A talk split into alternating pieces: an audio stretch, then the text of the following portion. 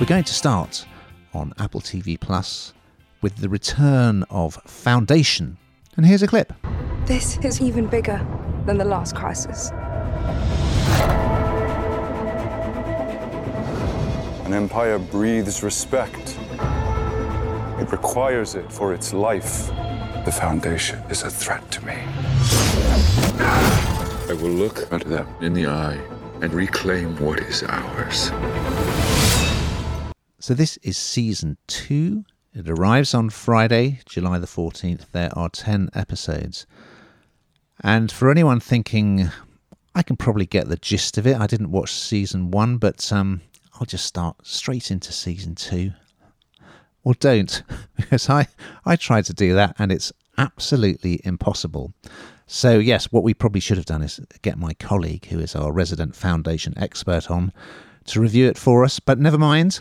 Um, what I can say is it looks amazing. Uh, they've spent a lot of money on this. It's based on the novels by Isaac Asimov. Well, if, if I tell you what the sort of summary of season two tells you, and you'll realize how complex it is. As the Cleons unravel, a vengeful queen plots to destroy empire from within. Hari, Gaal, and Salvor discover a colony of mentalics with psionic abilities that threaten to alter psychohistory itself. So, relatively straightforward, as you can see.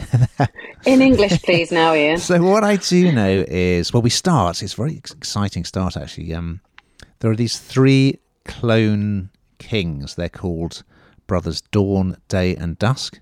I like what they've done there. And one of them, Brother Day, is played by Lee Pace, who spends a lot of time with his top off. And if I was as ripped as he is, I would do as well.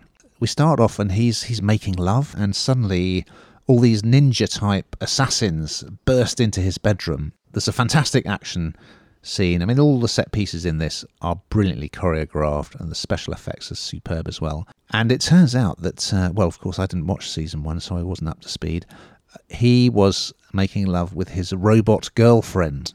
That's what life's going to be like in the future, of course. In series one, the brilliant Jared Harris, who's done so many great things, Chernobyl, Mad Men, he's just superb. So he played the this scientific guru, Dr. Hari Seldon, through a mathematical calculation, he predicted that the empire would face this massive disaster. And so a group of exiles called the Foundation went to sort of build a new civilization on the planet Terminus. Okay, are you with me? So so, as we rejoin, it's more than a century after the finale of the pre- previous season. Yes, as I say, there's this assassination attempt. Meanwhile, Foundation hero Salvor Hardin, played by Leah Harvey, she's getting to know her biological mother, Played by Lou Llobell, and they go on this uh, dramatic mission uh, involving going underwater. It's got an interesting look. I mean, I'd say Brother Day. He's almost got a. He looks a bit like a sort of Roman ruler, I guess.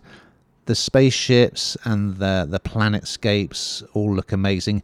I mean, it, perhaps if there was one criticism of it, perhaps it's a little bit sort of earnest and worthy, but if you like sci-fi, I mean, this is about as as extravagant and ambitious as it gets. So, but I would say, yeah, do watch series one because you will have absolutely no idea what's going on otherwise. Hannah, uh, not sure this is one for you. it's so complicated for my brain. I really struggled. Um, you are so right. You need to see um, the first series because otherwise you're going to be um, in trouble. Um, there are 10 episodes here of this, and um, I feel like it's brain overload. I mean, you know, you've tried to kind of um, condense all the information in quite a short period of time, much better than I ever could. And I, I just, it blows my mind. Um, there's some eye candy in here, as you mentioned. Very good, lovely, enjoyed that. Um, there's, it's very gritty. Um, it's full on. It is worthy, like you say. I'm not a massive sci-fi fan, as anyone who listens to this will know.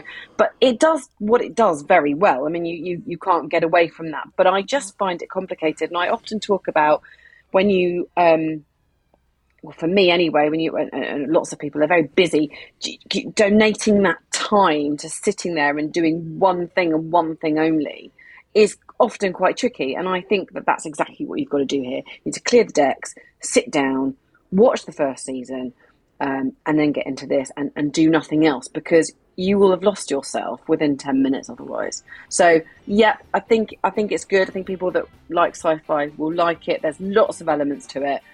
But clear your day clear your evening. Do, no, do nothing else